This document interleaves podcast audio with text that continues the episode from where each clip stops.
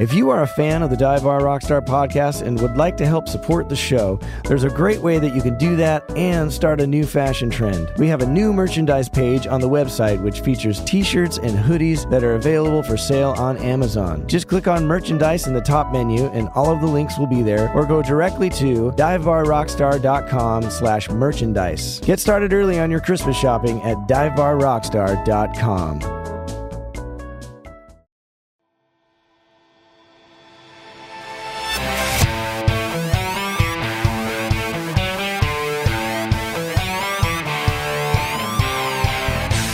Welcome to the Dive Bar Rockstar Podcast, a show exploring the lives of professional musicians of all types touring musicians, recording artists, songwriters, engineers, bar bands, wedding bands, and anyone making their living in the music industry. Whether you've dreamed of being a professional or you already are one, this is the podcast for you. I'm your host, Eric Baines, and I hope that you not only find some entertainment here, but also some helpful tips, trade secrets, and ideas that will help you achieve your dreams.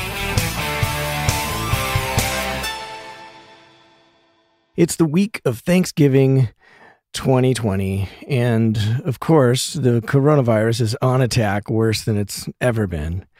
And, uh, you know, I know it's different in different places. Uh, I happen to live in Los Angeles, which we have the most cases right now, but we're also the biggest county in all of the US and bigger than a lot of other parts of the world as well. So um, it's, it's, it's tricky but uh, and it's also hard to make the decision between seeing family and and trying to avoid this disease that's been confusing at best, you know, to figure out. But I hope everybody stays healthy and safe and has an awesome holiday because I do think there's still quite a bit to be thankful for, and things could always get worse. So you know, it's uh, it's the season of of gratitude, and that's never a bad thing.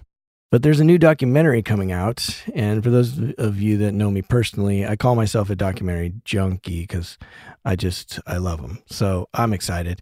And the documentary is about Frank Zappa, comes out this week. So we are going to call this Franksgiving.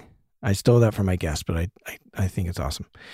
My guest today has been the vault meister, quote unquote, for the Frank Zappa vault for many, many years. And he's helped to put together the soundtrack for this movie which was written and directed by Alex Winter, who you may know as Bill from the Bill and Ted movies. I've only seen the trailer, but it looks incredible. Uh, so I'll put a link in the show notes to the trailer, and you can find the movie on demand and uh, maybe in the theaters if there's still theaters open in your area. My guest is also an incredible drummer who has played with so many great people like Dweezil Zappa, Ahmet Zappa, Duran Duran, Joe Satriani, Missing Persons, The Motels, Steve Vai, and a band that I played with called Waiting for Monday that you've probably heard a lot about on the show, uh, just to name a few. And he's a great guy with a great story. So I hope you enjoy my conversation with Joe Travers. Much of your career has revolved around, obviously, the music of Frank Zappa. Yes. And I was wondering, like, how did you get to that music? When did you first hear that music? And what happened to you that you decided to kind of dedicate your entire life and career, you know, in a way to uh, to Frank Zappa and his music? Well, it started uh, when I was ten years old, in like 1979. Yeah, I was ten in 1979, and my main source of like music exposure around that time was my family. So I had a I had an uncle who was 10 years older than me, who was my father's brother, and he was, you know, if I was um, 10, he was 20. And also my mom and dad were, you know, listening to music a lot and stuff. My dad was a drummer and he was playing music. So I was getting exposed to a lot of different stuff at a very, very early age, right? Mm-hmm. And my uncle uh well basically it was like this i i was hanging out at a friend's uh, friend's place, and and his name was Richie, and he had an older brother, and his older brother used to play uh, college radio, and it was like a Saturday afternoon, and I remember we were just hanging out at the house, and and he had the college radio going. Now, college radio in in Erie, Pennsylvania, was the station that would allow for like album tracks. You know, it wasn't like the regular pop AM stuff that you would normally hear. Right. So, and uh, the song City of Tiny Lights came on from the album Shake Your Booty. And when it came on, I just remember just stopping everything and walking over to the stereo and just listening, going like, wow, what this is interesting. What the hell is this? You know? Mm-hmm. And then the DJ said, um, that was Frank Zappa with City of Tiny Lights uh, from from the new album Shake Your Booty, you know? Wow. And I was like, Frank Zappa, I'd never I'd never heard of him, you know. So I went back to my uncle, who, like I told you, was the main source of my, you know, musical exposure at that time. And I said, Who's Frank Zappa? You know, I never I heard the song, it was pretty cool. Who's Frank Zappa? And um and he at, at first he was like, "Oh, that's just a guy who likes to yell at his audience," which is hilarious. But uh, Gary Gary ended up getting that record, "Shake Your Booty," and when I heard that, I mean, I don't know if you're familiar with that record, uh, mm-hmm. but you know, when you're 10 years old and and you hear songs like Bobby Brown and Broken Hearts Are for Assholes and Yo Mama mm-hmm. and stuff like that the humor and the words and stuff would just like it was a full on mind blower.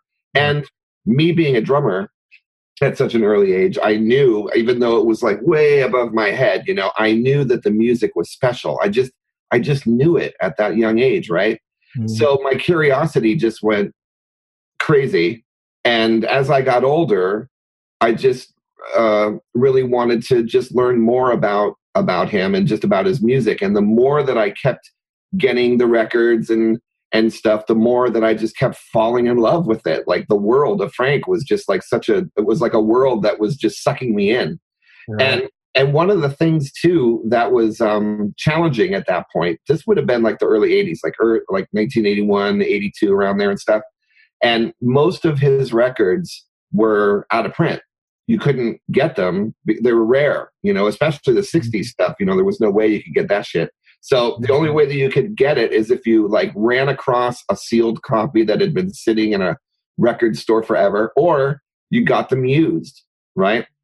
So so uh, it was a challenge for me to collect the records because it, that made it even more mystifying for me. Like I want this stuff so bad and I can't get it, right? and there was no internet.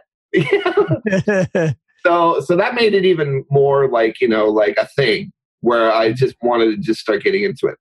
So I literally fell fell in love, and I mean simultaneously I was discovering so much other music too, right? But Frank just kept on being that guy that kept uh, just grabbing grabbing my attention, and I I just kind of I just kind of fell into it, man. You know, I just I just kept falling in love with everything that I heard, and then when there's a when when you look at the catalog and you're like, holy shit! At that time, it was like there's like 50 records. Yeah. You know, and you're like, you're like, you're like, holy shit, there's 50 records I could check out of this guy. That's like, that's like a lifetime of listening. You know? I better get moving. yeah, I can't even imagine, you know, this the time that it would take to make one song on one of those records. And then you've got 50 i think it's 56 records altogether um, well now we're at 120 or something like that it's it's unbelievable the amount of releases uh, that we have but mm-hmm. when he by the time that he had passed he was in the 60s he had like 62 or something like that something uh, around there you know mm-hmm. something like that and um, i mean yeah he had an unbelievable work ethic and and you know music was his life and so it, it doesn't surprise me that he was releasing like three records you know a year sometimes you know, because his output was insane. Wow, that's incredible. you you started playing with Z first, is that right? Yes, I got I got the gig with Ahmet and Dweezil Zappa's band about six months after I moved to Los Angeles in wow. 19, in 1993. I, I, I you know went to Berklee College of Music and I totally uh, just immersed myself in different styles and just wanted to be a better player and and really kind of um, just prepare myself for for for the for, you went to berklee too right? I did yeah yeah, yeah, we, yeah. we might have overlapped by a semester. I was there like 91 to 93 ah uh, yeah. So i mean um, that that time in boston was really good for me. There was a lot of benefits uh, it was super beneficial for me at that time to interact with the musicians and learn different styles of music and and and, and I had set the goal like I'm going to graduate. Like most people were just like I'm just going to go and check it out, and then they just bailed. Most guitar players went there just because Steve Vai went there. You know what I mean? Right. but, I, but, I, set the goal like I was like I, am going to graduate. Like I'm going to do this program and I'm going to get it done, and then I'm going to go out to LA and and just you know and then just whatever happens happens. Well, the timing was pretty amazing because by the time I got there, uh, they were looking for a drummer so I, you know, I just because I had um, met Mike Keneally in Boston at, while I was going to Berklee, we had kept in touch the entire time that I was getting ready to make that transition. And so when I moved to LA, Keneally told Dweezil, he was like, "Hey, do you remember that drummer uh, Joe Travers that I told you about, or whatever?" And he said, "Yeah." And he said, "Well, he lives out here now, you know." And he said, "Well, dude, have him have him come down and audition." So it just happened. You know, it just wow. came together like that. And um and I got the gig. That was in 1993, and I haven't looked back. You know. Uh, wow! In six months, that's pretty good.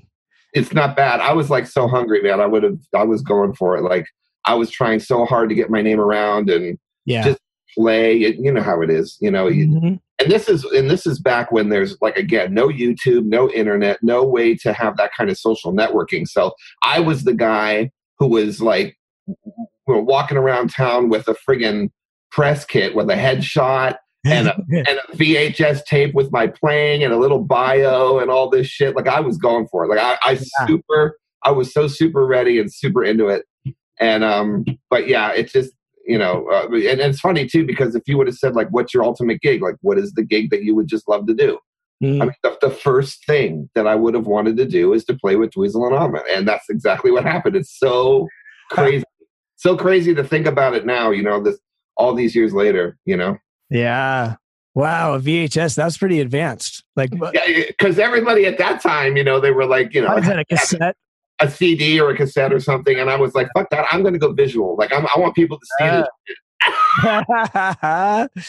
yeah, I had a CD, but I had like I had like a 13 minute compilation of like like Danny Seraphine call I had worked with him. So he called my answering machine and left a little thing uh, on my answering machine. So I had them all spliced in with people I'd worked for and then like segments of songs I'd recorded, you know, and it was all narrated by a friend of mine. So I try to go a little bit more intense too, but it's still just a CD. I, I, yeah. I, uh, I think Dude, Danny Seraphine, man, I fucking, I love that guy. Yeah. I, I love his drumming and uh, that's like one of the very first guys that I've ever that I ever like heard as a super. I mean, 1970, I was two years old, and my my mom was playing those Chicago records. She loved them. Yeah, and I was just like that was just like background music for me, you know. And yeah. so, uh, and and I've had a couple instances uh, of meeting him and talking to him, and he was always super cool, you know. Yeah, he's a great guy. I've known him for over 20 years now, and we've just worked on and off together. And every time I'm with him, I'm just like, I can't even believe that you know my name. You know what I mean? It's like one of those. I'm sure you have the same experiences, but uh, I'm a big yeah. fan of him. Big fan of of of the of the Danny Seraphine. Yeah, yeah, yeah. Great dude. Really fun to play with. Speaking of fun to play with, I mean, so Dweezil and I've been, I was watching a bunch of interviews with them today, and they just seem like the craziest dudes. That must have been just a totally nutty gig. You know, the thing about those two together at that time was like the both of them together equaled Frank in a way because Dweezil was coming from the music uh, side of things, where like you know, just like really devoted to playing the guitar and and the music side. Not that Ahmet wasn't, but but Ahmet's uh, sense of humor and his unpredictability and his just the sheer balls of mm. you know just saying yeah. the things that he would say at any time and stuff that dynamic mixed in with with Dweezil really kind of again made made the, it was like wow there's Frank right there you know what I mean like those, wow. those you know you separate them and you and it's like two ingredients and then you put them together and it kind of equals you know it kind of equals what you would expect you know right right so, and it was really fun during that time to be in that band because um, you know when they were getting along of course but uh but it was so fun because uh because it was just like gratifying every day. Like I would be sitting there rehearsing all this music and and you know Keneally's in the band and at first it was Scott Thunes on on bass and then later on it ended up being Bryan Beller on bass. All right. And and I was you know great friends with all these guys. So the, so the camaraderie was there. We were rehearsing every day. The band was fucking insanely tight. I mean, so tight, so good. You know, at that time. and uh, and I just felt like, oh my God, there's nothing that we can't do. Like we are, like I'm ready to conquer the world with this thing. You know, it was really fun. It was really fun. Unfortunately, it didn't last. You know, they they broke up in '96. You know, that's kind of when yeah. it kind of dissolved. But but during those between '93 and 96 it was really there was that band was really special there was something going on there you know the timing of it was interesting too because if you think about the music that was happening eric at that time like you know mm-hmm. uh, it was like we're coming out of the hair metal days right we're coming out of extreme and that right. kind of stuff you know nuno and and things like that mm-hmm. but you know nirvana and pearl jam and temple of the dog and all that stuff is coming around and so it's like transition point. and so the thing about uh, Dweezil and Ahmet's band is that because it was so potent musically, mm. that we we kept our heads above water. Right. Instead of instead of getting drowned out by the the the, the you know the uh, the because Nine Inch Nails was super happening at that point, and I mean you know there was just like there was a lot of room for a good good good good playing rock and roll band still right even though, even though it was getting simpler and grungier and, and more rocking and stuff but the but the whole hair thing was just like we were kind of like on the cusp of the out of that right and the end of the it was interesting um but you know it was it was fun while it lasted for sure yeah, because uh, one of the interviews I saw was on MTV. I mean, Dweezil still was sort of connected with the MTV thing because I remember watching him on MTV growing up a lot because he was kind of a host, really, you know, like a Totally. I don't totally. know if he was an official VJ, but he was he like had a show or whatever, you know. So um, he, he, was he was like almost a, I think he was pretty much an official VJ. He was on there a lot. Yeah. And um and yeah, I mean that was a good time for his career because he had his solo records that were doing pretty good. You know, he had a, a couple of them and he was on MTV like a lot, getting a lot of exposure. Moon was around at that time with him, so you know it was kind of like the both of them. Right. Frank was alive and his career was thriving, and MTV was was just super happening. Like MTV was it, you know. Yeah. Oh yeah. So that was a good time for for them for the Zappas. Yeah, it still had music on MTV. Yeah. yes. Some people might not realize that the M actually stands for music. Right. That's right. Now it now it stands for monotonous. Monotonous TV. yeah, exactly. So was was Frank still alive when you were working with them? Did you get a chance to meet him? And, and I did. I did get a chance to meet him. Um, it was very limited time timing wise because I joined in March of 1993 and he passed away in December. So wow. I didn't get I didn't get that many opportunities, mm-hmm. but um, he did see me play with the band.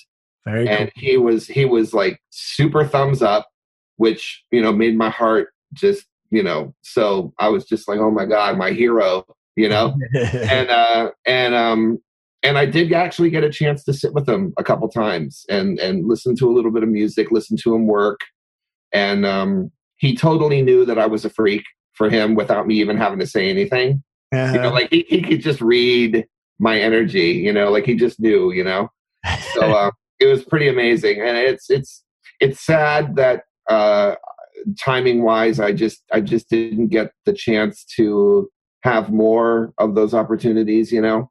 But that's kind of just the way that it worked out. Yeah, well, it's it's amazing with a guy that prolific to think about had he lived longer, like how much oh material, you know.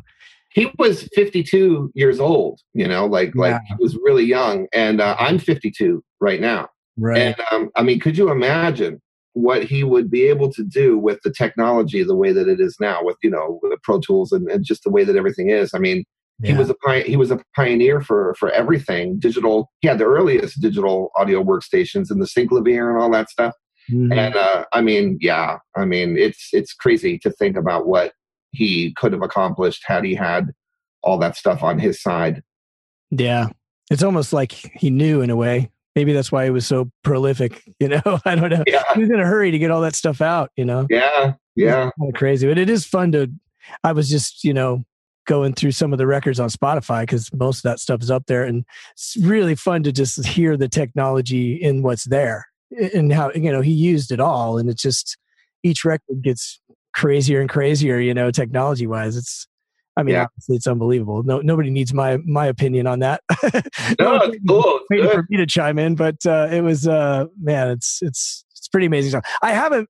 I I feel like maybe you can speak to it. I don't know. There, you're either a Zappa person or you're not. It's a particular thing that's like, you know, I think most fans come to it in the way you did, where they hear that and it's just like, oh, this is this is me. It's almost a culture, you know.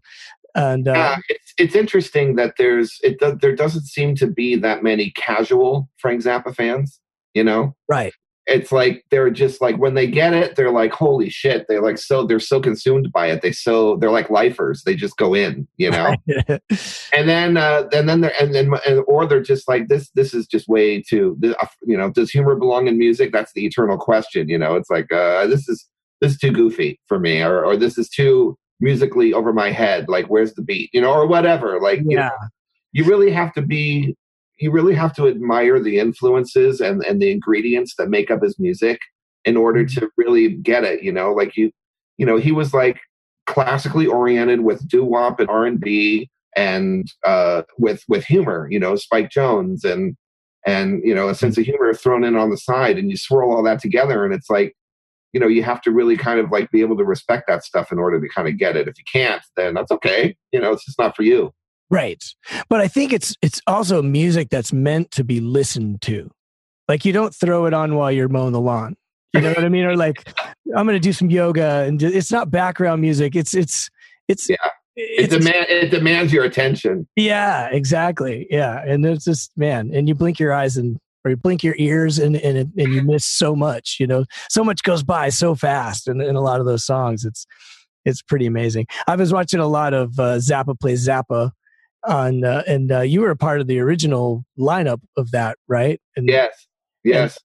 man, it's it's unbelievable because it's uh, it's been called like a tribute band. I, I've seen it, but it's it's really not because it, it involved a lot of people that played with in the beginning anyway. People that played like Terry Bozzio was on it, right? And, Yep, yep. Vai and Napoleon Murphy Brock and Ray White.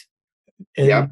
Yeah, and then you know, eventually Dweezil just wanted to, you know, try to uh, establish that unit as its own thing without having to rely on having those guys. That was one of the things I know that he wanted to do. Um, and that original band, you know, was uh, was pretty, really pretty special. You know, uh, so we we were there was a lot of talent there, and there was in the beginning there was um, a lot of uh, good spirits too. You know, like we were all kind of just like a team, and uh, we wanted to do the music justice, and um, and we, you know, I think we really definitely accomplished that. It wasn't easy, but but it was uh, it was cool. I lasted pretty long there. I I, I, stopped with them in twenty uh, twelve or thirteen. I can't remember something like that. the internet says 2013. but- Yeah, thank you, thank you. My memory is crazy. But at that, you know what's crazy is that at that time when I left Zappa Play Zappa, I had been playing with Dweezil for 20 years. wow, Isn't that crazy? amazing! That's incredible. A long time. So, like, what was your process? I mean, obviously, you're a huge fan, so you've heard these songs a million times. But to watch everybody play this music for two hours, completely memorized, no one's reading charts. Like, what's the process of of even learning an eight minute? I mean, most of these songs are like eight minutes long on the records. Then you go live and you're doing solos. I mean, it's a lot of stuff to to retain. You have to be that kind of a musician where you've got the ears to memorize things. That's the first thing.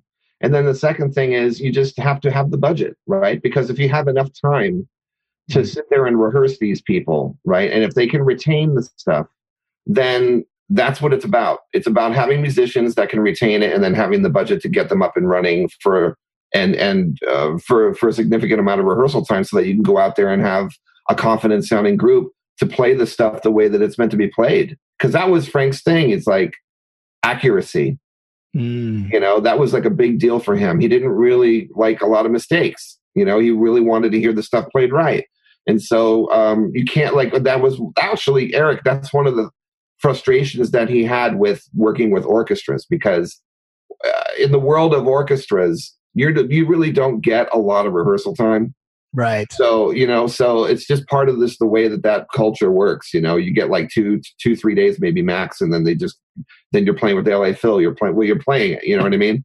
Right. But that music is pretty demanding, and and Frank was pretty pretty much a stickler for wanting to hear certain things a certain way. And um, so you really need to be able to like have a unit that that is willing to spend the time love the music enough to spend the time to make it right. And that was a lot of frustration for him is that the orchestras didn't give a fuck. They were just like, this is a gig. Here's right. this crazy music. Mm-hmm. you know, we've got two days to get it up and running, and we're going to do the best we can. And if it doesn't work out, they could kill, they could care less. You know what I mean? Yeah, so that, that, was that was tough for him. So, um, yeah, that was like we we really wanted to to just like do it right. You know, at that time. And so, did you start with the charts, like his charts, or did you just learn it off the records? Or it was both. It was both, and we also uh, we had uh, some advantages because uh, we were able to go to the actual stems of some of the original songs. Oh, wow, cool. So, yeah, so we we could hear isolated parts, and you know, like I would have, I would have sit down meetings with like Scheila and Jamie and Aaron, and I would play them like, here's the flute part, here's the guitar, the rhythm guitar part, you know, and they would like pick out the notes and they'd write like a little cheat sheet down, and then they would implement that, you know, and stuff into into the rehearsal for the next couple days.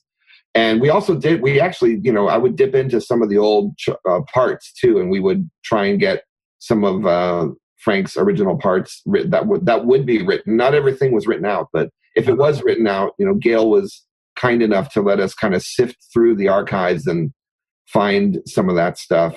So that was super beneficial, obviously, and it kind of helped separate us from everybody else because we had that uh, major advantage of the stems and the parts. Right. You know? Mm-hmm. Yep. And and so, how much rehearsal time did it take? I believe there was months.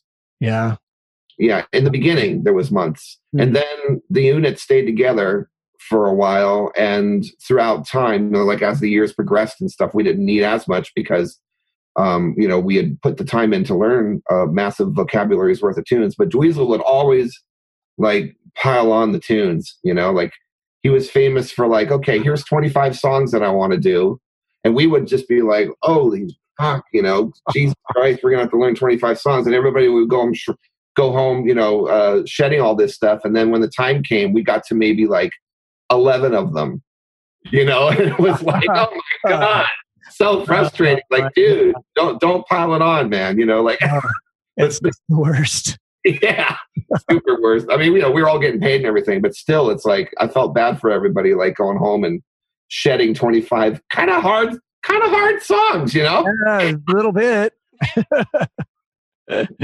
oh my gosh. Yeah, that drives me nuts just in general when people bog you down. So then you can't learn, you can't spend the time on uh, the songs that you really want to because there's so many songs. And then when you get to the rehearsal and you're only doing a few, it's like, I could have really killed these few songs if you yeah, absolutely. Absolutely. There's no doubt about it. You know, yeah. it's like, yeah, it's kind of like, um, you know uh, good organizational skills. Like let's just focus on these and make right. these best as we can be you know? Yeah. Yeah. So when you're playing this stuff like normally for me anyways like i'm kind of just focused in on the drums because i'm a bass player. I'm i'm listening to the kick drum and the hi-hat and i'm just trying to lock. This music is not really like that. Like because it's sometimes it's really funky and really groovy. Other times there's lines that you're doubling with the guitar player or or just the keyboard player. So like what's in your monitor? Like what what are you focused on? Do you have a general thing or are you just constantly you know, okay, now I got to listen to that, now I got to listen to this. Like the sound check must be a nightmare. Well, you know, once we went in ears, we were all in ears and stuff and so it was like kind of like a monitor nightmare, a monitor man nightmare. But um at one point uh, Dweezil went with this system where everybody had their own mixer, right? So we were kind of like all oh, cool. up, dialing up our own things, you know. And plus, in the beginning of the in the beginning tours, we were playing with video, so we were actually playing with Frank, oh, you know, which, which wow. was cool. So we had like like my mixer. I had a mixer. Uh, I was the one that had a mixer, my own isolated mixer, before anybody else in the band, because I was the one driving everybody with the click track to the video. Gotcha. So I had like a stereo mix of the band, the live band, fed to me from the monitor engineer, and then I had one track of click and then one track of the of uh, Frank's vocal and guitar from the video. So I had like basically one, two, three, like four four tracks that I was kind of like mixing in real time as I was playing. Um, but here's the thing: during the rehearsal time, I was super involved and like like to like to make sure that everybody was playing the right shit you know? So we were dissecting everything during rehearsals. But that band was so good and so consistent that once they got the stuff up and running i didn't really have to like monitor that shit anymore. Like i felt like i didn't have to constantly uh, almost everybody you know? Once once they got it up and running they were there you know? And then by the time our first shows came it was like well we did the we did the work and now it's up to you at that point right? Mm-hmm. so um, i didn't have to have all those instruments just blaring away. I just had to have a really kind of you know i wanted to i wanted to feel my drums and i wanted to uh, just kind of get an overall but i didn't have to have everything like super screaming loud and you know and, and all that stuff. Like at that by that time i was just kind of coasting once we get to the shows. It's just like just give me a good decent mix you know with a little ambience in there and and I'll just play the tunes. You yeah. know. Wow. Well, yeah, it's it's it's another it's amazing thing that we have YouTube now too because you know I've spent like the last two days just watching you play with all these different you know setups and and there's so much on there with the Zappa play Zappa. It's, it's really really cool. Yeah, uh, that original the, the DVD that we did, we did a DVD for, from the first tour, which was shot in Portland and Seattle, Mm. And um, and I'm so happy that uh, that that exists. Uh, you know, some a lot of that stuff is on YouTube. Obviously, the really well shot stuff. Mm. And um, I'm glad that that was documented because um, there was so much work that went into that original tour. You know, with Terry and Steve Vai and all that. And so mm. I'm I'm so glad. And you know, we won a Grammy for one song, which is yeah. which is which is crazy. I would have never expected that at all. In fact, I didn't think that that was going to happen at all. I didn't go. You know, I was I was completely working at the Zappa house the night that the Grammys happened, and they all went. You know, everybody went. The entire band went, except me. I didn't go. And uh, and uh, when I went at the time, uh, you know, uh, working at the house, that that house was located in Laurel Canyon, right, which is now Lady Gaga's house. Oh wow! yeah, yeah. Oh, I did hear that actually. Yes, yes. So I would work up there, and and it was like I didn't get really get that good a cell uh, cell phone response, you know, up there. Mm-hmm. So when it was like 7 8 o'clock or something like that, I was calling it a night and I was getting ready. I driving, driving down the hill from Laurel Canyon. All of a sudden, you know, when, as soon as my cell phone got re- cell phone response, it just completely blew up like ding, ding, ding, ding, ding. I was like, holy shit, my phone's going crazy. And then I thought, oh my God, we must have won. You know, like, holy shit, we won, you know? that's so cool. Yeah. Wow, that's a great story when you say you you were working at the house, so you you are you're the the vault meister. Yes. Uh, uh, explain to me exactly what that is. So I, I'm in charge of um, basically digitizing and documenting the, the contents of of the vault, uh, accumulating data and helping to produce future projects for the trust. And I've been doing it now for you know a long, long time since 1995 is when I was 1995 is when I started doing it. And then probably around 96, 97 is when I started getting involved in, in like helping out with material for releases. Mm. And then I started working side by side with Gail and we were kind of like a joint production team and we were doing releases through mail order and then you know you know back and forth with different record companies and then everything came together in 2012, which was pretty amazing. Universal uh, became the, the main record company that all the of Frank's catalog is being distributed through. And, and we've had a really wonderful relationship with them ever since. And so the entire catalog, the entire 120 some records, can all be found through Universal on Spotify, on your favorite streaming. It's, it's wonderful because for the longest time, fans, the fans know that the history of the catalog is it was kind of like uh, divided amongst different companies from a long time, and uh, the the catalog was kind of like spread spread out, and some of it was out of print, some of it was in print. It was kind of a mishmash of contracts throughout all the years. Mm-hmm. And by the time 2012 came, everything kind of got put in one big basket, and we finally made it all like available through one thing. And it was a dream come true. We got to remaster a lot of the catalog and make it sound amazing and kind of like you know start from scratch and and represent it to the people. And um, it was just for me, it was a dream come true. It was so wonderful to be able to have that opportunity and make that catalog shine. And now here we are, like you know, almost ten years later, and it's thriving. You know, we've got so many, so many releases. So, so, but the vault Vaultmeister, I mean, you know, you have to like, you have to know how to handle tape. You have to know the different kinds of tape. You have to not ruin it because there's a lot of uh, tape that just won't play. You know, a lot of these formats uh, just haven't lasted over time due to the elements. Mm. So you really have to know how to handle. You have to know how to run the machines and you know do transfers and um, run a database and back everything up multiple times. Make sure you don't lose all your work, and um, also you have to migrate files to the modern stuff too. You know, like you know, like things that were on DA88 and add ADAT and all that stuff. If you were in that world, you have to be able to transfer that shit and get that into wave, you know, wave files and hard drives and things that are of the now. Right. So, so, with Frank, he was doing, um, you know, analog tape, film, videotape, uh, like one inch and two inch quad videotape, and um, then he was doing a lot of floppy disk stuff and you know, in the early days of digital, all floppies, which is hilarious. And um, so, yeah, it's my job to make sure that that stuff lives on for the ages. And then, and while I'm doing that, archiving away, I'm I'm you know now a, a joint joint producer with Ahmet uh, Zappa, who is uh, in Ahmet and Diva are in charge of the Zappa Trust currently, and so we as a team work uh, with uh, as presenting these latest releases, the things that have been coming out uh, now, because Gail has passed, you know, and so she's mm-hmm. not here, and so um, so that's where we're at these days, and it's been going great. Wow! And how did that come about? Did you apply okay, so, ad in the LA Weekly? No. So being the being the drummer, right, for Ahmet and Dweezil, I was at the house a lot, just kind of recording there and just you know being at the house.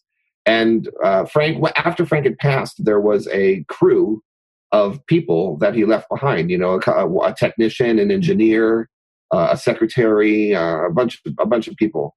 And um, so obviously, I was, you know, around them. And one day, I just kind of couldn't help it any longer. I was like, "Please take me down in the vault. I just would love to see the vault." I mean, anybody that's a super fan that's like uh, you know going to the freaking candy store you know? Exactly. So so they brought they brought me down there and i was like just kind of like looking around with my eyes wide open and my jaw hitting the floor going holy shit look at all of this stuff. And like i just i was like i was like oh my god you know what this is? And you know what this is? Like just reading the the sides of the spines of the tape boxes i was like oh my god oh my god and so they went back and told Gail, they said, Hey, Dweezil's drummer knows a lot about what's in the vault. And so she goes, Great, he's the vaultmeister. and the next thing I knew, literally, the next thing I knew, I was, you know, I had a key to the vault and I was standing in the vault by myself with a pad of paper and a pen. I had no computer skills whatsoever. Whoa. Very minimal, very minimal uh, experience with tape very minimal.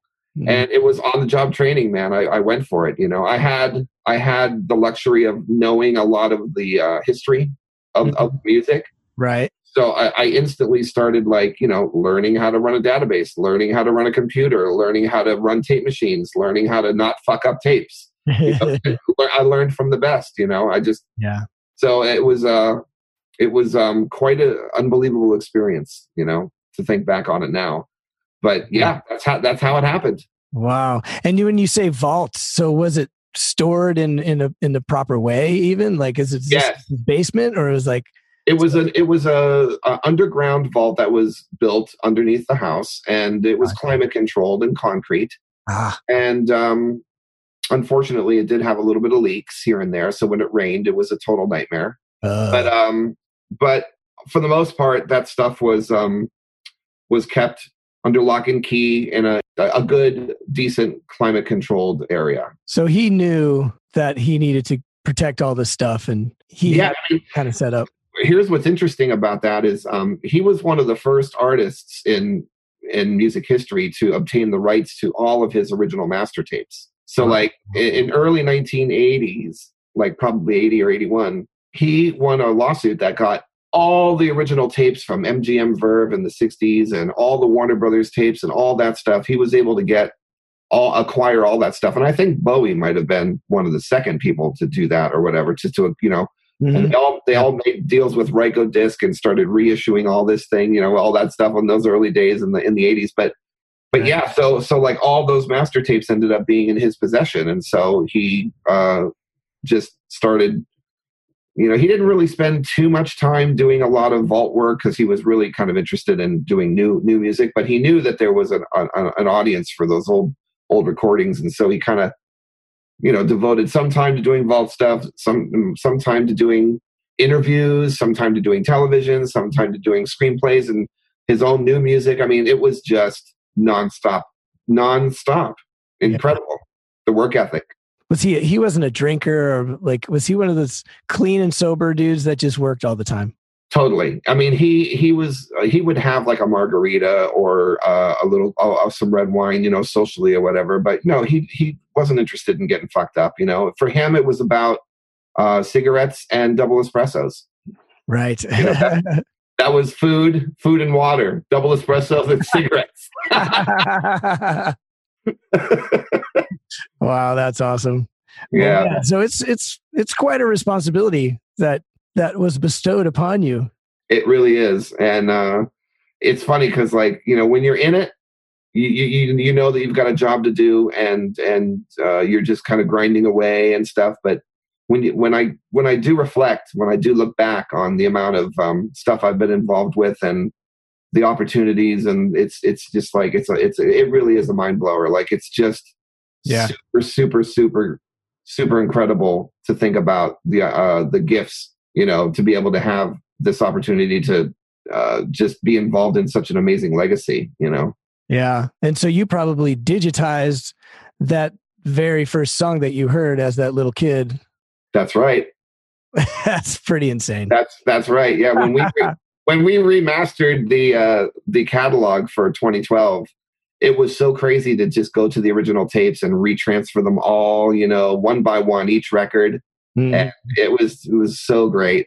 It was it's wow. just amazing. Yeah. You know what's amazing, Eric, is like, you know, Frank was such a master at razor blade editing, right? And and with Pro Tools, you know what it's like to do editing in Pro Tools, obviously, mm-hmm. you know, and that's that's like so convenient and so the way to go. But, you know, cutting tape was an art Right. And he and he was such a master at it. And when you put the original masters of some of these records up and you let them play and you see the the tape the tape edits going by, you're just like, holy shit! Like the wow. amount of time the amount of time spent on just sitting there and you know because like literally like bars of music being cut together it's just it's really insane man it's it's unbelievable and he did it he did it himself? Yeah. Wow. I guess it's sort of the modern day or modern day then. Now it's now it's even obsolete now, but at that point the modern day equivalent of Beethoven sitting at a piano with a with a pencil, you know, yes. scoring out every little detail of the thing. He's yeah. there with a razor blade and tape and uh yeah. Well, first he did that. First he sat and wrote the little dots on paper, right? And then right. and then it became yeah, yeah, the, the razor blade was an instrument. Yeah. Wow. That's crazy. And a lost art, a lost art nowadays. Yeah, these kids today, man, they just they have no clue.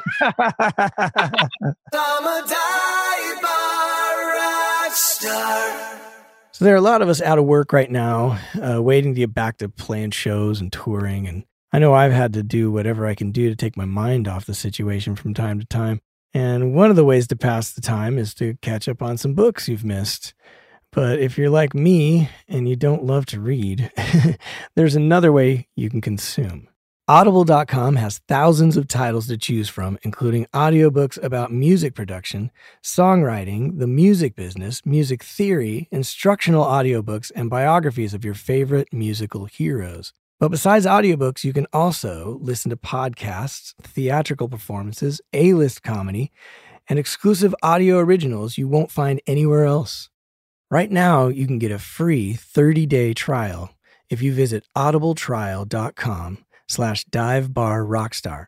That's audibletrial.com slash divebarrockstar, and you can catch up on your audio reading. I'd like to take a second to thank you for listening to the Dive Bar Rockstar podcast. As a new podcast, getting the word out is a vital part of what it takes to keep the show on the road, uh, or off the road, as the current case may be.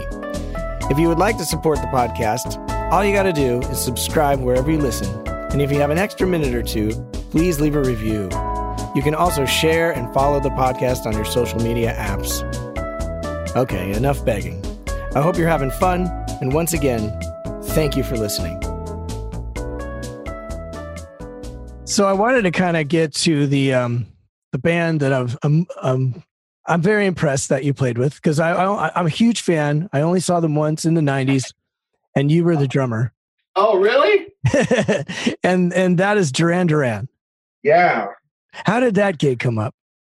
Okay, so the first gig that I ever played with Dweezil and Ahmet with Z was um, in May or June or something like that of, of uh, 1993 at a club in LA called Club Lingerie. Right. I think it's on the internet actually. I think I watched that today. That's right. That's right. Yeah. There is there is some stuff on there from that's right. That's right. Yeah.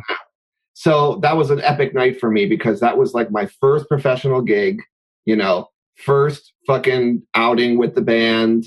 I'm 23 years old. I'm fresh in town. I'm just like, I'm ready, you know? Mhm. And uh, in the audience was like celebrity after celebrity.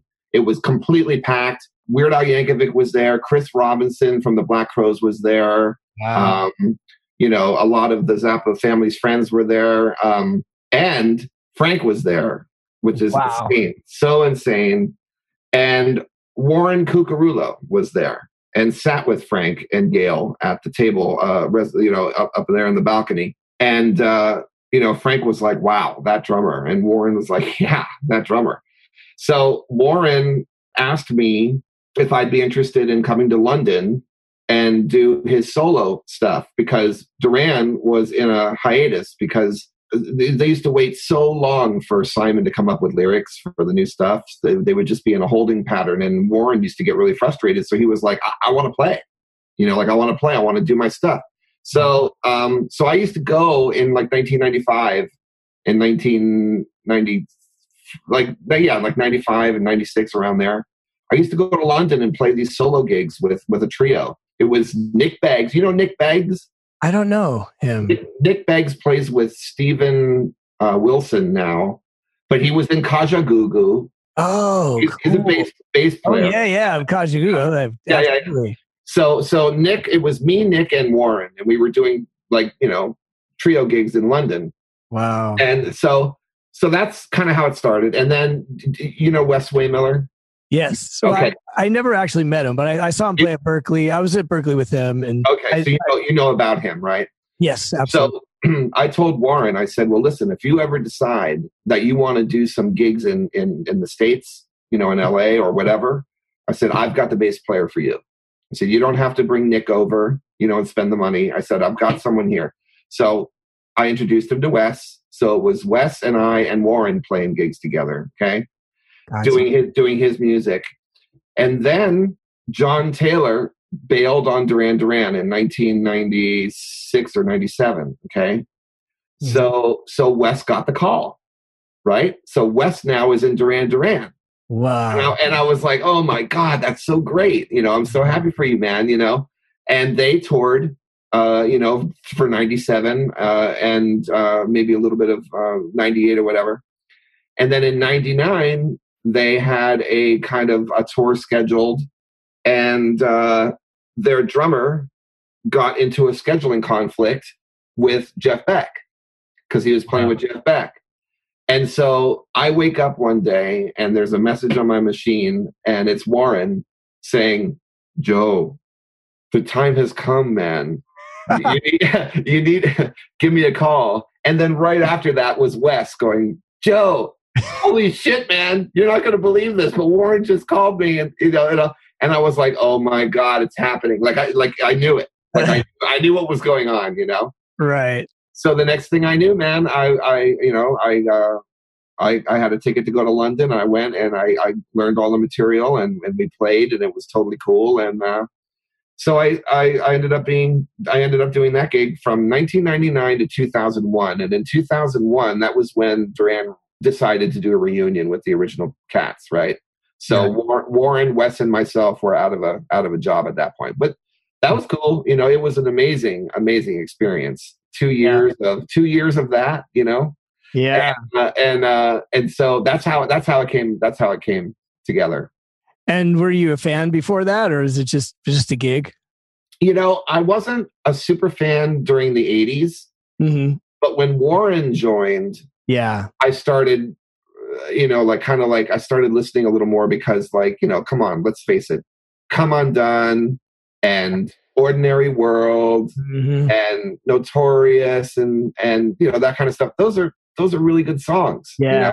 And and he he was responsible for a, a, he was a big deal. He was a big part of the kind of comeback of Duran Duran uh, during that time, like the wedding album, you know, right. Kind of yeah, stuff. absolutely. Yeah. So so their material like i really liked the thank you record which was the cover record you know mm-hmm. I, I, was liking everything that was happening so uh, i was definitely uh, more interested in that stuff but right. i had no problem learning the 80s stuff i mean it was fun like you know learning girls on film and planet earth and yeah. you know all that stuff it was all super super fun music to play mm-hmm. so it wasn't like it was a bum out at all it was just great you know right.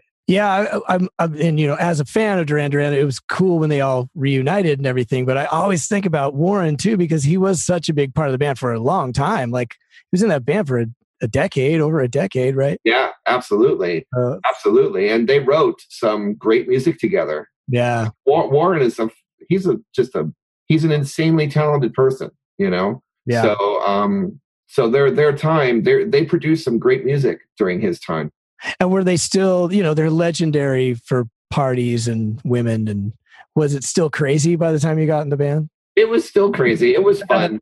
Yeah i mean it was all it was all you know respectful and everything you know but it was but it was yeah it was it was insane. I i got to live out my rock and roll fantasies you know being yeah, in that yeah. band. You know i was I mean, I had hair at that time, and I was I was thinner, and I was in good shape, and I was dressing up and glamming it up, you know, because I grew up I grew up with Alice Cooper and T Rex and Sweet and all those glam. You know, I was a glam rocker. At a, a, you know, that was like, and I love Marilyn Manson and I love Nine Inch Nails and I love stuff like that. Right. Mm-hmm. So I, I, rock fantasy stuff is like you know the good shit. That's that's that's the stuff that I used to really really love. Right. And so wow, you know, next thing I know, like wow, I can actually get leather pants and I can wear a, a, turquoise fishnet uh, top and a feather boa, and I'll be okay in this band. you almost have to to keep the gig. it was so fun. Like I remember, you know, Wes and I sitting during rehearsals when there would be a little bit of off time. You know, like we'd play for a couple hours and then we'd get some food and chill out, right? And when we would be chilling, they'd be doing business in the other room or whatever, you know, like phone calls and whatever they'd be doing. And Wes and I would be in the in the green room painting our nails. it was so great. And uh, so yeah, I mean, I met some really, really great people. You know, they they had a, a pretty strong fan base, and uh, touring touring during that time, I, I made some I made some friends. It was really fun. That's cool. Yeah. And, and how is Nick Rhodes as a keyboard player? He's good. He's he's he's uh, minimalistic, but but effective and classy. You mm-hmm. know, and debonair, and and uh, and he was my favorite. He was my favorite. You know, oh, cool. yeah, like like talking with him, and we had a lot musically in common. Even though I was uh, kind of like a I don't know, maybe ten years younger than him or more, probably. But I grew up on a lot of the same stuff that he like the stuff that he was listening to when he was you know a young teenager and stuff. Like mm-hmm. if he was sixteen, you know, I don't actually really know exactly how old he is, but I'm going to assume that like when he was 16 and listening to Bowie, I was six or seven listening to Bowie because of my uncle being 10 years older than me and, and exposing me to all this great shit. So all the stuff that that he was into that turned him into the musician that he is, mm-hmm. I was also listening to at an awkwardly young age, right? So, so, so we had that in common, and I think that uh, that was like it kind of bonded us a little bit. Mm-hmm. It was it was cool. Like you know, he liked a lot of the same shit that I did, so it was it was great that we had that in common. Now, Simon and I, on the other hand, was that's a, that's a different story. yeah, different story. Uh, you know, but um, but you know, in the end, Simon was um, very complimentary about my drumming, which mm-hmm. meant a lot to me. And uh, so uh, that you know, I came I came out of that whole experience feeling like I know that I did a really good job and that they were really happy. And that's yes. ultimate. That's ultimately, you know, uh, that makes mm-hmm. me feel good about about all of it. And I and I got to have a blast. I had a blast at, during yeah. that time, you know. And it happened at a time in my life where it was like it was perfect because yeah. I was like 31 or 32 years old and I could still play the part of being a rock star if I wanted to, you know? Absolutely. And um and uh but but yet I hadn't had I had never played to sh- like like shows to that extent of like screaming people. Right. I, I can remember walking out on stage and the screams were so loud that like my my fucking ears would bottom out like it was so loud it hurt Mm-hmm. Like, holy shit, this is what that that's what this sounds like. Right. You know? and so you probably weren't on in ears at that point. I was. I oh, was. Oh, oh, got you. Yeah. Yeah, but I would have them. Oh, you would have to be. Yeah. Yeah, yeah. Probably every, tracks and stuff, right? Every song on that gig, except for maybe one or two, was with a click. Right. So, and and that was cool. With, it was cool with me. I didn't mind it. Yeah. Right. Well, that's kind of why I asked about Nick Rhodes because back in the day, I, I remember Roger with the big headphones. You know, so they were one of the first bands that are are using a click all the time. And because Nick Rhodes actually had a computer, like a like a you know CRT monitor on the stage, you know, early on, and I'm always wondering like how much is he playing and how much is it, you know, and it's I'm sure it's all his craft work, you know. To, well, uh, that's a funny phrase, but yeah, yeah, yeah. computer music. But anyway, uh, or, or you know, how much is he playing and how much is the computer playing? And so obviously there would have to be in ears or or some kind of headphones. It was half and half, honestly. Like there was a lot of tracks. There was a lot of background vocals and a lot of keyboard parts and pads. Mm-hmm. But but he was also, you know, playing live with it. Yeah. This, I remember he had this really cool uh, thing that he would put his hand in front of and it would right. manipulate the sound you know? Yes, I remember he, that. Yeah, so he was doing that kind of shit and um, just like looking amazing, you know, and like and taking his finger and going boop, and then you know a sound would happen and he'd still be looking amazing and he'd have his finger up to his ear, like he's listening intently, and it boop, there's the next sound, you know. it was perfect. Right. Yeah, yeah, yeah. Yeah. yeah. so cool. And so, uh, you know, I don't know. Great band though. Just I really loved how the parts all intertwined and like no matter whether he's playing it or not, like even if it's a simple part, it's like they all work. It's well produced stuff. You know, they really are an interesting band in the in the way that their parts all work. You know, but well, as a bass player, I mean, you have to admire those lines and those oh, early songs. Oh, forget know? about it. I think he's most the most underrated bass player in rock history. Honestly, like you really try to play that stuff. It's one thing to listen to it, and if you think it's cheesy pop music, fine, you can think that it it'll come across like that. But try to play Rio. Yeah, bass. You know that bass line is no joke. It is yeah. not easy. You know. Yes. So, yeah. Yeah, absolutely. But Wes nailed it the night that I saw you oh, guys. You know, yeah, he, he was, was a really great bass player, and you know you know him from Berklee, right?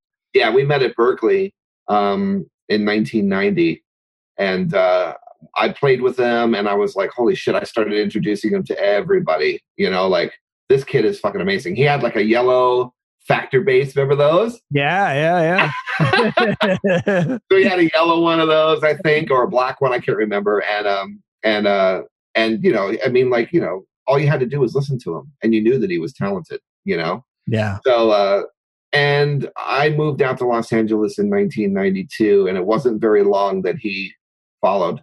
Yeah. Uh, so yeah, I'm pretty sure. I'm pretty sure I came out first, but um, yeah, he didn't have to worry. All people had to do was listen to him play, and he would get gigs. You know, he was just so good. It's yeah. so so uh, sad that he had that he left us at such an early age. Yeah, it was a real super loss of uh, of talent and a super super sweet guy. Yeah. I miss, I miss Wes. yeah, yeah, I bet so. Yeah. He passed away of cancer, right? And- yeah, it was like thyroid stuff. Yeah, yeah. yeah.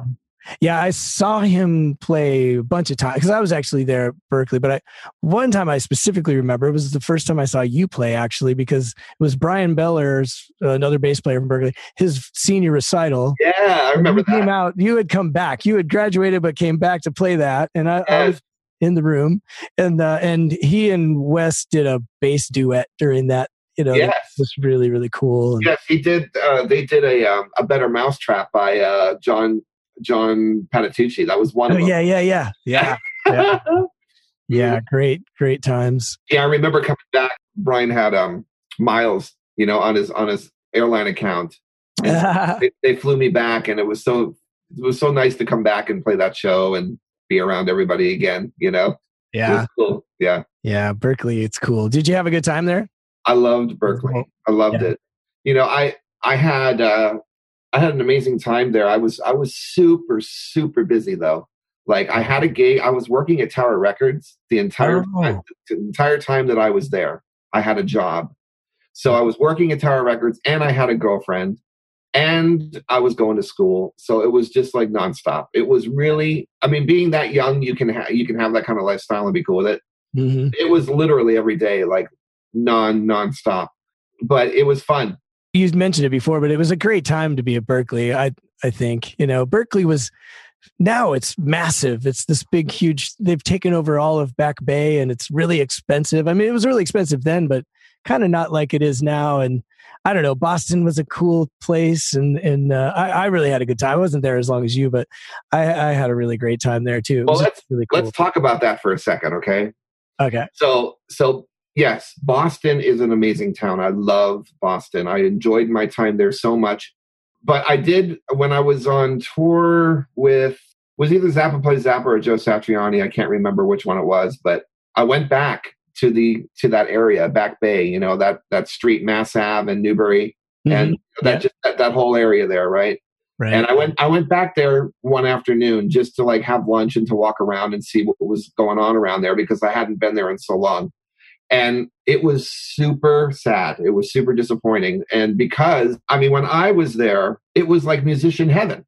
Yeah. Because you had like three different music stores. You had like Daddy's Junky Music and Jack's Drum Shop and um, Manny's Manny's you know, right. right? And all this stuff. And then you had uh, record shops. You had Looney Tunes, which was a cool record shop, and then you had Tower Records on the corner there, which was huge. And then you had Newbury Comics down the street. So you had like three cool record shops to go to.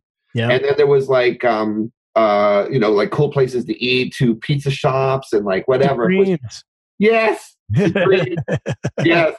And um and so like there was like there was like so much to do if you were a musician. Like there was so much energy there Mm. and all of that is gone like all of that is gone you know jack's drum shop is gone manny's drum you know all the music stores are gone tower records is gone Yeah. Uh, newbury comics is still there looney tunes i don't think is there um, most of the restaurants are now like chain like uh, uh, like there's a mcdonald's and there's still i think the pizza shop but everything else got bought out by by the school and it's like you know how many places do you need in order to buy books Right. you know, or sweatshirts that say Berklee on it. It's like it's like oh my god. And you know, New York City has turned that way too. Like I remember going to New York City in the '90s, and there was great, great places to go check out if you're a musician. Just like there were tons of places to play if you were a musician. You know, cool Right. classic bars. But then like you know, if you went down to Saint um, Saint Mark's Place, there was like Trash and Vaudeville and all these great, cool stores for clothes and and record shops and all that stuff. And now and video stores and media and all that shit. And now all that shit's gone. And everything, you know, all the venues are bought up. You know, like all the classic venues are gone. All all the record stores are gone. Everything's gone. It's like Yeah. how many how many Starbucks do we need? You know, it's like Yeah. Yeah. that. That's true. Well, I, I I wonder how much this COVID thing is going to change everything, and this massive break right now of us like everything being put on hold, everybody taking a step back from this crazy materialistic sort of life that we've we've grown accustomed to, and now you're you're having to deal with some pretty heavy stuff with this virus and everything. I don't know. I, I wonder if that's gonna shake some soul back into some people. I don't know. Yeah, I hope I hope that um, you know the people are realizing how much they miss music, live music, you know, and like going out and seeing bands play and concerts and all that stuff. Like, you know, yeah. that's part of our culture. And I'm hoping that um, people aren't being like, hey, we've been without it this long. We don't fucking need that shit. It's like, come on, you know? yeah. Yeah. Well, I think it's going to be just the opposite. I think people are just champing at the bit to get back into it. You know what I mean? Like every time we even open up a little bit, it's like people flood to the clubs. You know, people are just anxious to get out, and these these uh, drive-in theater shows that have been happening, they're selling out, and and uh, people are are really missing it. And you know, we're we're guys who tour still, and I've been for the last three years touring hardcore, like 135 shows a year, and uh, that's so great that you people, have, that you're doing that. Yeah, and there's you know plenty of people doing it, and people are still selling out shows. You know what I mean? It's like it's it might not be as big as it used to be, but people there is still fandom out there somewhere. You know, yeah. So, and now that they can't do it, they're going to be, uh, you know, it's going to be off the chain once this thing opens up again. I think. I hope. I do too. I do too, for sure. Yeah, yeah. So crazy. Well, well. Anyways, back to you. Uh, how do we get back? oh my god. well, I wanted to also kind of connect like Warren Cuccurullo uh, missing persons. Yeah. Zappa. It's all sort of Zappa related still. That's right. It's the Duran Duran Zappa continuum. It's so yeah. true. Yeah, Frank is like, you know, there's a thread in yeah. so, in so much that leads back to him, you know, and how much he touched so much.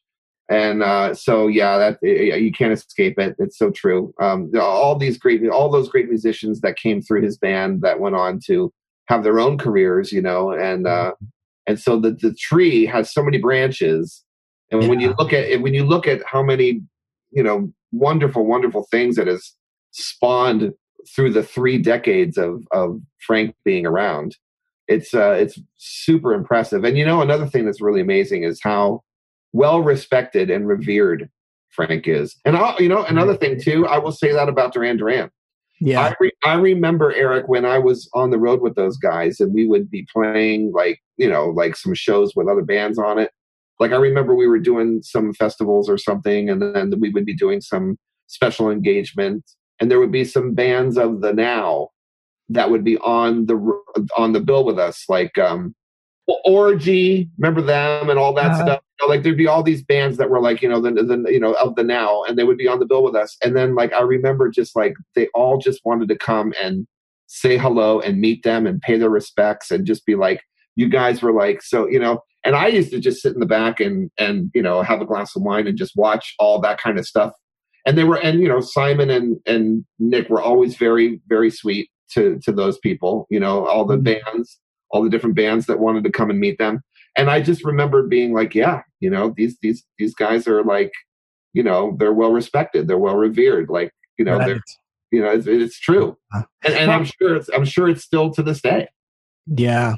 Well, I think that the Warren years helped to just solidify that because they kept going. They weren't just this passing thing, thanks to him coming in and them having hit songs, you know, and it's just this whole, like you said, this whole other part of their catalog that makes them a much uh, rounder package. You know what I mean? And I remember yeah. seeing the show and being so relieved that they did everything that you guys did everything too. It was like there was girls on film and Rio and you know New Moon on Monday and like well all those records that you mentioned before, but it, it was all in there and you and you really hear a pretty amazing book. You know what I mean? It's a pretty incredible catalog. Yeah you know yeah, definitely yeah that was quite an experience man. I was so again that's like one of those things where i look back and i just am so grateful and blessed that i had that opportunity to to to do that you know to be a part of an organization that was successful yeah. really successful and a, kind of like a legendary band you know? Yeah absolutely. Yeah it was really it was really yeah. cool.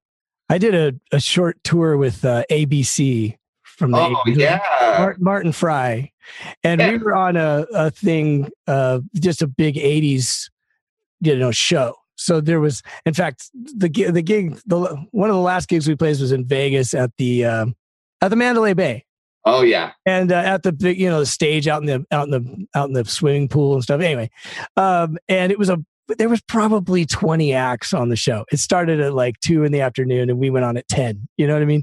Yeah. Across the street in, in the big concert stage was Duran Duran. Oh, nice. Just Duran Duran. You know what I mean? So that I think is what that's when you can really tell. Like here, here's a bunch of other 80s bands all fitting on the same bill. Duran Duran is selling out 10,000 seats, you know, by themselves because they're they've just reached that kind of status, you know. totally. Um, Do you remember the album uh, "How to Be a Millionaire" by ABC? yeah, yeah, yeah. We That's played a- that song actually. I love that. uh, I love that record. Yeah. Oh man, dude, that was probably I, that I, that tour was three weeks long because he, he, you know, it was Martin Fry and his guitar player Matt Backer came from England, and then Matt Rohde and uh, um, guy from Tonic, um, Pete Maloney on drums. Really, really great. The Did they have Did they have a sax player at that time? well, actually, um, Was it Was it Jim. Uh, Yeah, Jim came and, and played a few shows with us. Yeah, yeah, yeah. Yeah, Yeah, yeah. Jim Wheeler came and uh, yeah, he was amazing. It was, it was a, anyways, it was a dream gig for me. Like of all the gigs that I've done, you know, that three weeks of time and we were wearing suits and it was just like, oh, the nerd, shoot that poison arrow. I mean, Yeah. all the, we just did all the songs, you know, and because we were the sort of the headliner most of the time. So because Martin had like five hits, you know, with, um, you know, when Smokey sings and, um, The Look of Look Love, of Love. Poison Arrow? Hell yeah! So we we actually did a little set, and then sometimes we would do like an hour set at certain venues, you know. But when it was the big long show, everyone would come out and play their one hit, you know, and sometimes it was to tracks or whatever. Then we get to the to us, and it was like you know we'd we'd have five or six songs on a long show. Um, and so, anyways, it was just it, it was such a blast. I'm such an '80s pop nerd, you know. So to That's have that great. and then my wife saw me play with them and she's like, Oh, I understand you so much better now. Just watching me up there, I'm like, now I'm in my element. Put me put me in a suit, you know, playing this music. Unbelievable. It is Yeah, so there much fun. There was a time there in the late '90s and early 2000s where I started playing like a lot with '80s bands. Like it just kind of happened. Like I was in, I did a gig with Berlin, Oh, just one, and Mm. then uh, I did uh, the Motels. Oh man, that's right. I saw that on your uh, resume Yeah. somewhere. That She's must have been cool. cool. I, I like Martha. She's great. Ah, and then of course I you know I filled in for Terry on the missing persons thing, so that was kind of hilarious. So yeah. it was like all of a sudden like all these '80s things were like popping up. All these '80s were a, a lot of '80s work. yeah. Back, man. Yeah, and I'm happy about it. It's like I'd rather go do that. You know, there's just a different feeling when you're even if you're playing like a modern the big if you were on Lady Gaga, for instance, right now, or whoever the biggest, Rihanna or whatever, it wouldn't feel the same as as playing that music that you grow up with. You know what I mean? Yeah. It's a different thing. It's a little more fun in a way. yeah, it's got that whole nostalgia thing, and it was part of you, you know. So it's like more fun to play that music because it's like you just love it. And this is like why I play music. You know what I mean? Yes, and if you're you know lucky enough to be able to play music like that for a living, then it's like at that point it's like it's not even work. It's just like oh my god, you know, you're just having fun, and that's that's Yeah. a great that's a great time right there. Yeah. You know, that's what it's like for me to play Frank's music because I just mm-hmm. love the music so much. It's just like it's not even work. It's like I just I'm I'm I'm, I'm literally playing stuff that I love. So you know, Yeah. it's, it's great. to tell you the truth, like I was saying too, I've I've never been a Zappa fan. So for the last two days of because I I want to be prepared. I tend to do my research on these things, you know. So Yeah. for two days I've just been watching and learning and reading and and there's so many things like I started reading about, you know, uh, Warren and and reading about Terry Bozzio, who I knew a lot about because you can't go to Berklee without knowing about Terry Bozzio, you know. yeah. just uh, just the education about Zappa and just being reminded and and then learning a lot more is just so cool and and it's I don't know it's just really cool that your dream artist you've been able to be so involved with like congratulations I know. Thank you, man. It, I know it's it's like it's like fate almost. It's just kind of it's just like sitting there, you know. Like, I really truly believe that like if if you're if you know if you're not an asshole and if you really do have the the talent or the goods to to, to set your set a goal and and try to achieve that goal right? Mhm. I, I think that anything's possible you know? I really do. I think that uh you know you can really you can really accomplish some things if you if you just you know are together and and people people's going to call you you know people are going to call you back if they if they like you and if they and if they also like you know what you have to offer musically too you know? It's just like Right. it can just happen you know yeah I was just really fortunate and lucky and grateful and blessed and all that stuff. And I'm just so glad that I've been able to keep uh, keep a keep making a living. Yeah. doing it. yeah so that's a steady gig then it's like a Yeah. it's like Yeah. a salaried position or something Yeah, yeah. that's really great yeah that's really yeah. lucky Well, there's a lot to be done. You know, there's a lot to be done. We're working on so much. You know that the um for like the last five years, there's been a documentary in the works on Frank Zappa, and it's finally coming out. Uh, it, it'll be available on November on Thanksgiving, or as, as we're saying, Franksgiving. But- nice Yeah. but it's uh yeah it's finally going to be available to stream uh but um it has been playing at some various um you know you had mentioned some of the drive-in theaters and Mhm. stuff and Yeah. so there has there has been some festivals that has happened over the past couple months that it that it's been playing at but it's sad because obviously with covid and everything like it didn't get the uh true chance to do the theater runs which is Right. um, sucks. Yeah. but but finally it is it is coming out. So you know we're we're excited about that. And then we had a soundtrack that we put together that we've been working on. And so it's been uh it's been uh, a lot of work but it's it's finally actually going to be happening. So that's exciting. That if you get a chance you should check the movie out. It's really well done. It's so it's just a little over two hours you know you could do seven hours on the guy and it wouldn't be enough but yeah. but it's uh but it's a nice it's a nice chunk of uh of, of well done documentary. So if you get a chance you know you oh no i'm Yeah.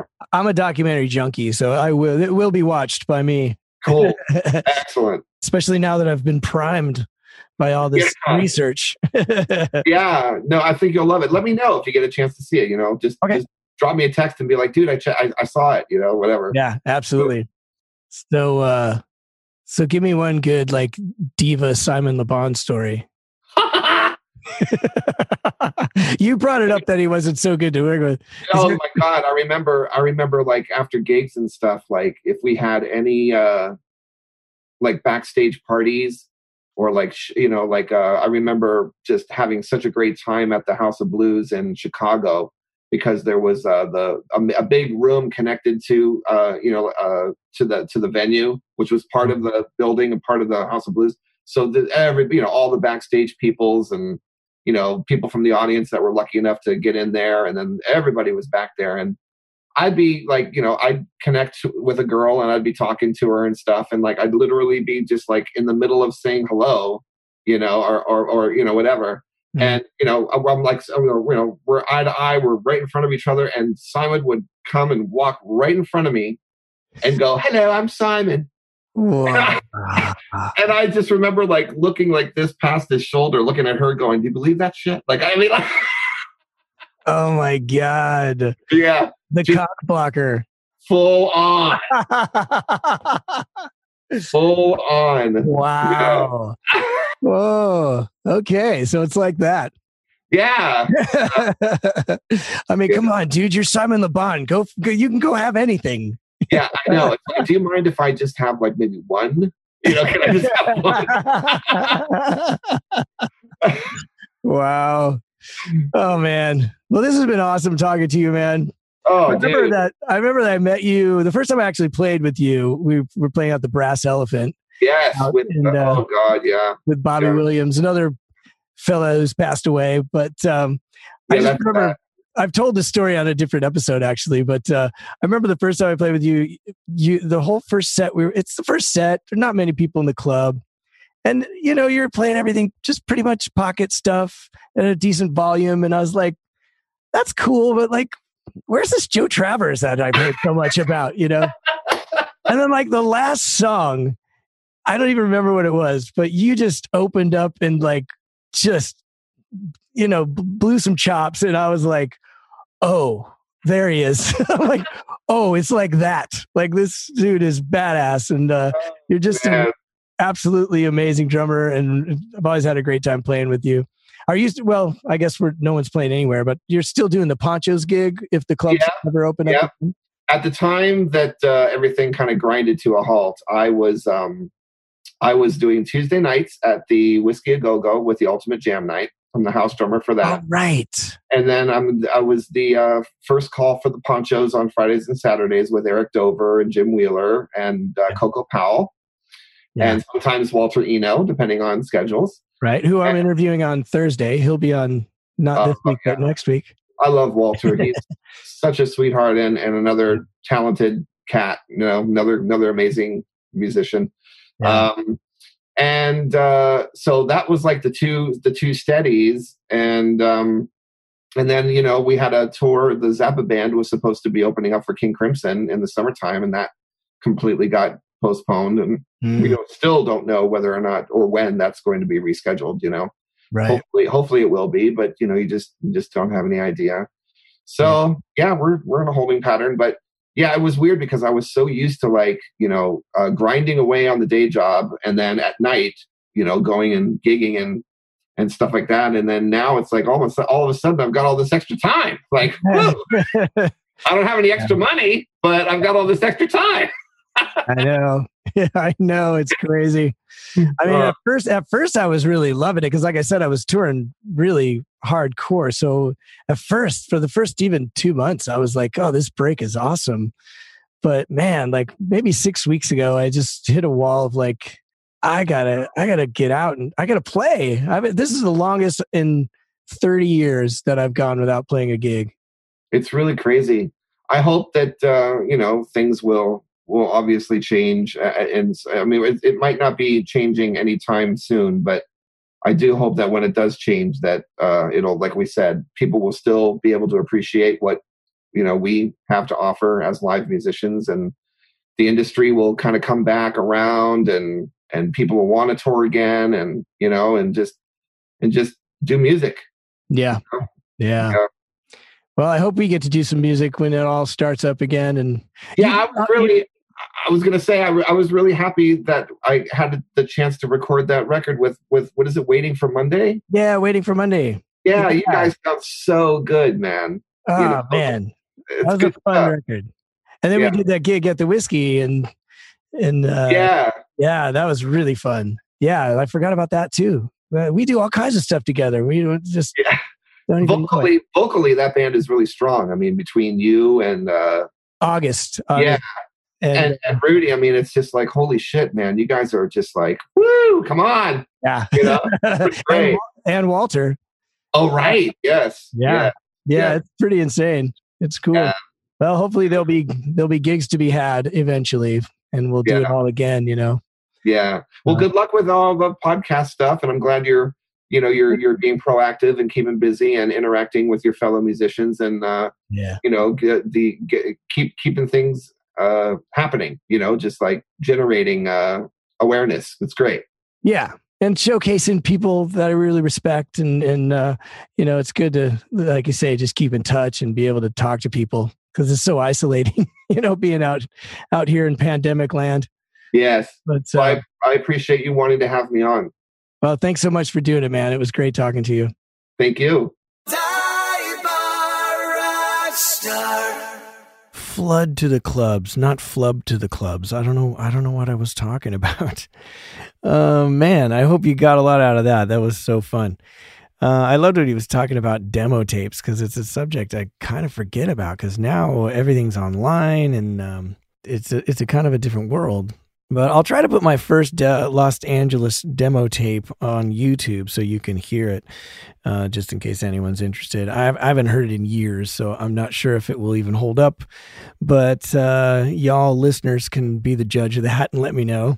It was always a an interesting conversation to have amongst musicians about like what form of demo they used to use because some people would insist that you need one in like a cassette or a CD and others would insist that you don't and you just sit in and and have a business card you know and there's always a danger of over promoting yourself for sure but it's also always good to have something just in case to put in somebody's hand like something that you can just take with you because you get in your car and you throw it there and then maybe even a week later you're like what is this? Who is this? And and and, and you come back to it. Obviously now everything's on the web so it's it's good to have a business card with contact info and links to you know website or youtube or whatever you you use soundcloud. I've also done postcard size stuff which you know sticks out a little bit more and depends on the event that you're you're going to. Like if you go to NAMM that's uh, people have bags there anyways so something a little bigger is is kind of acceptable and you don't always have to hand them out either but you should always have them so just in case you need to so you know you don't want to overdo it but it's always good to have in case someone asks and video right now obviously is super vital so joe was way ahead of the game and, and that that's pretty cool uh, the last few gigs I've gotten, they've asked to send links to video as well as audio. So obviously, it's you got to have something. And if you have any in- innovative ideas on the subject or something that you do different, you know, feel free to reach out and let me know, and maybe we can have this discussion on the show again. One other thing I'll say about it too is that it's really grueling and not fun for me, anyways. Like it is the most awful part about getting gigs and stuff is the schmoozing and the meeting people. And I like I like meeting people, but it's I don't like forcing myself on to people and and handing them a demo and saying this is who I am and please give me a gig. It's it's it's it's excruciating. but one of the things that when I first got out here that I would just force myself to do is to just show up because you know around eight o'clock and i'm starting to think okay these are the clubs i need to hit and the people and i'd be tired and i just wouldn't want to go but i would just you know what just go. Even if you don't shake anybody's hand just sit at the bar because you never know what'll happen and and at least you're going to get a good performance. So uh, anyways that's my advice because i know it's grueling and it's awful and I, I hated it and now I know what it's like from the other side when people come up to me and hand me demos. And, you know, that's not super fun either. But at the same time, I understand. And, you know, be nice. Is, you know, meeting nice people is always great. And as a bass player, if I'm meeting bass players, I need subs, you know, so it's, uh, it's grueling and awful. And, and it is for everybody, but it'll usually pay off. According to the internet, Frank Zappa made 62 albums before he died and the Zappa Family Trust has released 55 since his death, thanks largely to Joe Travers. Danny Seraphine is the original drummer for Chicago. Dweezil Zappa was an MTV VJ for 12 weeks before getting fired for saying some not so nice things about MTV on The Howard Stern Show. Razorblade editing is how editing was done before computers and involves the actual cutting and taping back together of reel to reel tape. It's incredibly tedious. And like Joe said, there's an art to it. Cutting together things in time is challenging, and there's like no undo button. so it takes a massive amount of skill and experience to edit with the precision that it would take to get Frank Zappa's music right. I, I can't even imagine. Stems, for those of you that don't know, are submixes of a larger mix that, when played together in equal volume, will exactly recreate the full mix. You might get all the guitars on a stem or background vocals or strings, etc. Nick Rhodes is 58 years old, and Frank Zappa's wife's name is Gail, and he has four kids Dweezil, Ahmet, Moon Unit, and Diva. And maybe that will take care of some of the names that we talked about on this episode that you may or may not know. Well, I hope you had a good time.